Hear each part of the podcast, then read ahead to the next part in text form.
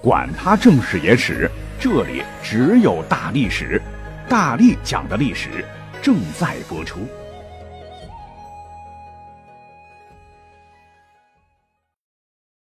大家好，我是大力丸儿。咱们上次聊到古代顶流的阴谋此法，点评踊跃，已经超过八十了。那我保证哈，最近咱们会再做一期这种揭秘类的节目。不过呢，我今天在整理资料的时候，发现有些历史小名人的死法也是非常的非常的奇特。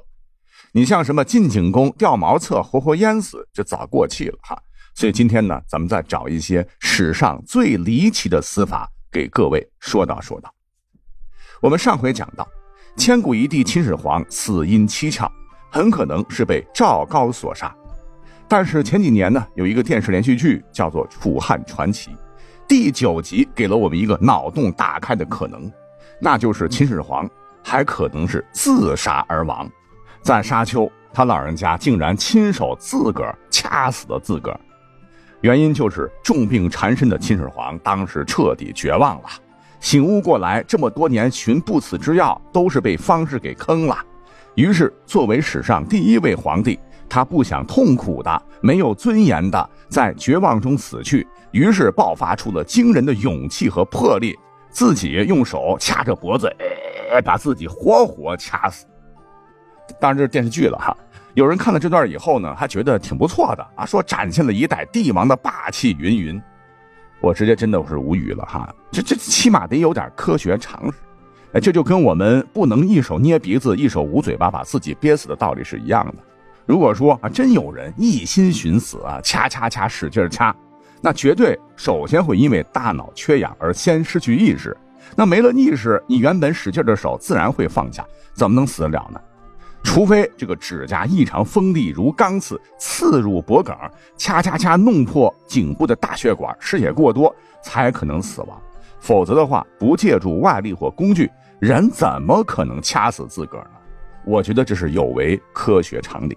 但是，为什么说但是呢？因为我翻看史料的时候，我竟然发现史上还有几位奇人呐，真的是活活把自个儿掐死了而被记载下来。这第一位猛人乃是汉初人士。据《汉书》载，当年开国功臣张耳的儿子赵王张敖乃是刘邦的女婿，可刘邦呢死活瞧不上眼儿。有一次，刘邦经过赵国时，啊，又是君又是岳父嘛。张敖对刘邦那是百般殷勤啊，撅着屁股给刘邦洗脚。可是刘邦对张敖的态度非常差，动不动就言辞羞辱。这一下惹恼了赵国以灌高为首的老臣，他们就背着张敖策划了一起针对刘邦的完美刺杀计划。结果呢，刘邦在经过途中百人县，晚上要下榻此地唯一一座高级宾馆时，这刘邦就忽然问侍从说：“此地何名？”答百人，柏树的那个柏，可是由于刘邦啊，他是徐州人，口音重啊，就念成了破啊破人，逼迫人的地方，认为大大不吉，就临时赶路去另外的地方入住，使得原本成功率极高的刺杀功亏一篑。那不久事发，主谋灌高，各种酷刑伺候，但是呢，一口咬定赵王张敖不知情，严刑拷打都不似人形了，他呢就是不低头。连刘邦听闻之后都觉得这老伙计为主公肝脑涂地，勇士也，就下诏将其释放。但万没想到，灌高傲骨铮铮，竟然绝肛而死。肛不是肛门那个肛啊，是引吭高歌的那个字在这里要读肛，就是脖子、咽喉的意思。绝肛而死就是自个儿掐了自个儿了断。所以看到这个故事的时候，我就觉得奇怪啊，难道说？他其实是被如狼似虎般的足浴打得骨断筋连，只剩下最后一口气儿了，是靠着最后的意志将双手掐脖子上，刚好那一瞬间过去的，啊，还是他一下子可以掐断自个儿的颈动脉？那作为文官，这手劲儿也太大了。对此哈，我持保留意见，可能是第一种答案吧。可是这个灌高呢，并非唯一能活活掐死自个儿的历史人物，后头《晋书》曾经还记载。说杨福宗果为伯伯所执，引刚而死。这个《晋书》记载的就是当时五胡乱华时的那个时代哈。说起来，这个杨佛宗啊，各位很不熟悉哈，也是一位奇人，本是氐族一名首领，西晋时被任命为平远将军、护抵校尉。可是没几年，西晋就完蛋了，衣冠南渡，北方沦为一片血海，各方势力是杀伐不断。先是前秦的苻坚基本统一北方，百万雄师投鞭断流，哎，不曾想淝水一役大败，迅速败亡。后秦随之建立，这个杨福松啊，就深感东晋朝政腐败，混着也没啥意思，就率领胡人和蜀人三千户北上，投奔后秦。这一下啊，东晋高级将领叛逃了，那还得了啊？东晋军就屁股后边追击，结果被其击败，其最终是顺利归降，被后秦皇帝姚苌封为镇东将军。此后，他为后秦与他国交战是骁勇异常，常常能逆转胜。成为后秦军中的战神。说有一回为讨伐叛将，以建国为下称帝的赫连勃勃，后秦皇帝就特任命杨福松为都督岭北讨虏诸军事、安远将军、雍州刺史，率领岭北地区的镇兵前去迎战。可是等队伍还没走出多远呢，这个皇帝有些后悔了啊，因为他识人还是可以的。他觉得杨福松虽有万夫莫开之勇，杀敌奋勇争先，但要是作为指挥全军的大帅，运筹帷幄，那恐怕还差多点意思。以前他最多呢只带五千兵，现在几万人马，大脑只知道冲冲冲的他，能镇定自若，指挥得当吗？可当时大臣们都觉得陛下多虑了，大军已经开拔，咱们就听他的好消息吧。不久，消息传来，是个噩耗啊！说杨福松果然在平凉、安定等地大败，后秦军四万五千人被掳，杨福松也被活捉。可是这哥们呢是条真汉子，不堪受辱，竟然趁机自个儿把自个儿嗯给掐死了。那作为这位猛将哈，我个人觉得，由于他履历过人，还真有可能一时暗劲，咔把自个儿的脖子、颈椎给掐碎，直接身亡。那这是第二位了哈。所谓乱世出英雄，下一个最为黑暗的动乱时期，五代十国时，有一位后晋的实权派人物，唤作景延广，被称作五代最能装逼的人。其父景建乃是唐末将军呐，教他从小练习射箭，这小子就口出狂言，说射不入铁，不如不发。就是说，如果射箭不能射进铁中，就不如不射。那小时候就看出来，其有装逼之端倪。在父亲严格教导之下，这个景延广还真成了一位剑术高超的人。后来投军，没想到那是一波三折。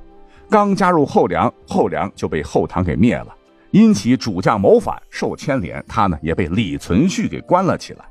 呃，就要被处死的关口，好死不死，时任六军副使的石敬瑭觉得这小子长得英俊潇洒，剑术高超，爱才之心涌起来，便偷偷的释放了他。并将其收入麾下，救命之恩当涌泉相报。景延广也是实打实的为石敬瑭卖命，立下不少战功。那历史上石敬瑭这小子就是反骨仔，是特别想当皇帝。当皇位呢传至后唐末帝时，石敬瑭竟然勾结契丹，割让了幽云十六州，甘做比自个儿小十岁的耶律德光为父皇帝，以祈求契丹人相助。那认贼作父。卖国求荣的行径获得了回报，多了一个儿子的契丹出兵援助，后唐灭亡。他终于是如愿以偿的正式即位，定都汴梁，建立了后晋。而心腹景延广自然成为了朝中重臣，任命为马步军都指挥使，保卫皇都安全。可是这个景延广心里头，其实呢也特别想做老大。等石敬瑭死后。哎，石敬瑭最信任的武将景延广，竟然公然违背其临终遗言，带头拥立了和主子没有血缘关系的石敬瑭的养子石重贵为帝。石重贵登基之后，景延广拥立有功，又因为兵权在手，成为了后晋说一不二的权臣。这一下，这个尾巴就翘起来了，人就飘了，要耍耍威风才行啊！这老皇帝死了，当时全国大小官员都得赴都城拜祭。这景延广新官上任三把火，就规定你们不能随便进城啊，所有人得在距离都城几十公里远的地方下马下轿，自个儿走路过来拜祭。还大言不惭地说：“这就是本大人下的命令，谁要不从，立马咔嚓。”他可能觉得啊，这样树威，大家都怕他，很有面儿。殊不知，大家伙被他整的都诅咒他八辈祖宗。那这是国内了啊，乌烟瘴气。那对外上，主要是和爸爸国契丹的关系上，景延广就觉得新人得新气象，我们也得强硬起来，不能灭了自家威风。可当时满朝文武都知道，后晋那是在契丹的强力支持下才建立的。契丹如果不强盛，那石敬瑭能舔着老脸向耶律德光称儿吗？咱们现在实力稍弱哈，要不然先服个软，韬光养晦，等强大了以后再说。呃，要不然让新皇石重贵赶快向契丹称个孙子。可景延广听罢是打死不从，说当孙子可以，但称臣不行。还直接修书一封，趾高气扬地对契丹说：“咱家不是以前了，称臣是不可能的了，你们看着办吧。”当耶律德光收到这封信一看的时候，那真是气坏了。你们这不是耍我吗？我们派兵流血牺牲，你们拿了好处就翻脸不认账了。你们把我契丹当卫生纸吗？但两国若此翻脸的话，那代价实在太大。于是乎，他就先忍住了，先派使者去后晋问问。是不是谁神经有问题了？结果呢？景延广当着使者的面，十分正气凛然、霸气地说：“晋有横墨大剑十万口，翁要战则来，他日不尽孙子，取笑天下。”就是说，要打就打，要战便战，谁不来谁孙子。当然，这话现在听起来很有血性哈。问题是，不光只能耍嘴皮子哈，打仗是要付出代价。当时呢，契丹使者都惊住了。那此话一出，就证明两国关系彻底崩盘呐，这属于外交严重失误。于是乎呢，就提出了一个小小的请求，说这跟我没关系哈，不妨您把您刚才说的话写在纸上，以备遗忘。景延广也没多想，直接就写了。耶律德光看了纸，啊，俩眼珠子差点气得崩裂了，马上率重兵讨伐后晋。后晋此时比起石敬瑭初期呢，国力大增，还是有一战的实力的。前线将士们都奋勇杀敌，并向景延广请求支援。可景延广不知怎么地，就是按兵不动，十万口横魔剑也不知道去哪里了。这战事打的是越来越激烈，甚至新皇帝石重贵都御驾亲征杀敌领兵，这才使得被困于重兵包围的后晋军得以撤离。可是让人更为不解的是，你既然这么有血性，皇帝都领兵作战了，那你也赶紧带兵身先士卒冲锋啊！那么在战事最为焦灼的时候，他呢却安坐在营寨，不知搞起了什么名堂。当时契丹骑兵都冲到营寨前了，大骂说：“景阳广要与我们十万口横魔剑砍我们的头，你这厮为何不出来决一死战？”可景延广呢，任凭契丹叫骂，死活就不迎敌。契丹军被磨得都没辙了，跳脚骂景延广：“你就是个缩头乌龟！” 最终只能是大军撤退。但景延广听得回报，哎，他竟以为是敌人的诱兵之计，更是面如死灰，吓得不敢出营，使得当时随军的部下都看不下去了，私底下议论说：“昔日与契丹绝交，何等英勇无畏！”晋有横墨大剑十万口，翁要战则来，他日不尽孙子，取笑天下。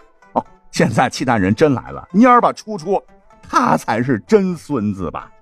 那么几番大战呢？耶律德光气势如虹，后晋军是渐渐顶不住了。那在乱军当中啊，耶律德光是亲自下旨，派数千人马专门捉拿口出狂言的景延广，并对主将说：“天涯海角也得给我捉回来。”最终，景延广走投无路，向耶律德光投降。